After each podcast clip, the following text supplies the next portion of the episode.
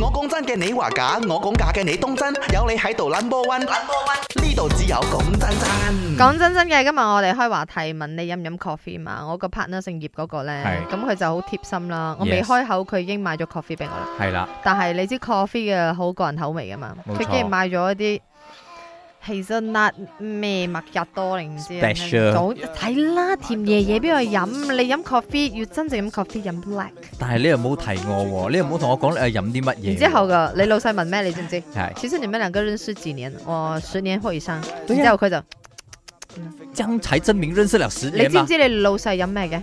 有咩？佢啊我飲點咩 coffee？關我咩事？佢飲 佢飲 black à? 嘅。咁你知唔知誒 office 微鏈飲咩 coffee 啊？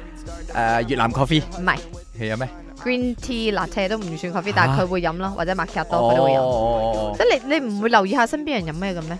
哦哦我鬼得閒留意你老婆飲咩咩 coffee 你知啦啩？我知咩啊？辣爹咯，係咪嘅？係啊。你唔好亂 咁噏，即係講真真嘅，你飲唔飲 coffee？如果係飲嘅話咧，一日你飲幾多杯呢？記者先，一日你大概幾杯啊？我每一日都有飲嗰個個 B O 嘅，好咁咧我飲個 B 唔係因為嗰個癮啦，係因為我想減肥而飲嗰個仔啡嘅，嚇因為嗰個個 B O 咧係可以排水腫，係排水腫咯啊，所係以咯我就因為減肥先嚟飲嘅。嗱，個但 BO 係佢排唔係水攞嚟瘦身㗎喎係啊，你哋唔好佢係你水腫哋唔好㗎喎亂咗呢一個概念啦，係啊因為係啊我一個嗯 stylist 即係我造型師 啦，佢叫 Max，誒講咗名，佢同我講點解人人講咧可以消水腫，點解我消唔到嘅？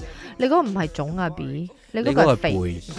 麦龚真真，咖啡是我们一天一定要喝的，哦早上一定要一杯，然後中午一杯，這樣放工多，前也要一杯，這樣不多。然你整天在办公室里就像僵尸这样，不能做工但。係呢啲太依賴咗，我始終覺得。係咯係咯係咯，呢個已經變成一一個習慣咗。習慣我明，嗯但係習慣好難改，我都明。但係嗯如果真係太依賴嘅話，你你確係咯實。會如果有一綁手日你冇綁腳飲到咖啡，係你咯嘅手會唔你會震你呢咪？開始緊張咯，係咪先？哦所以適可而止就好啦。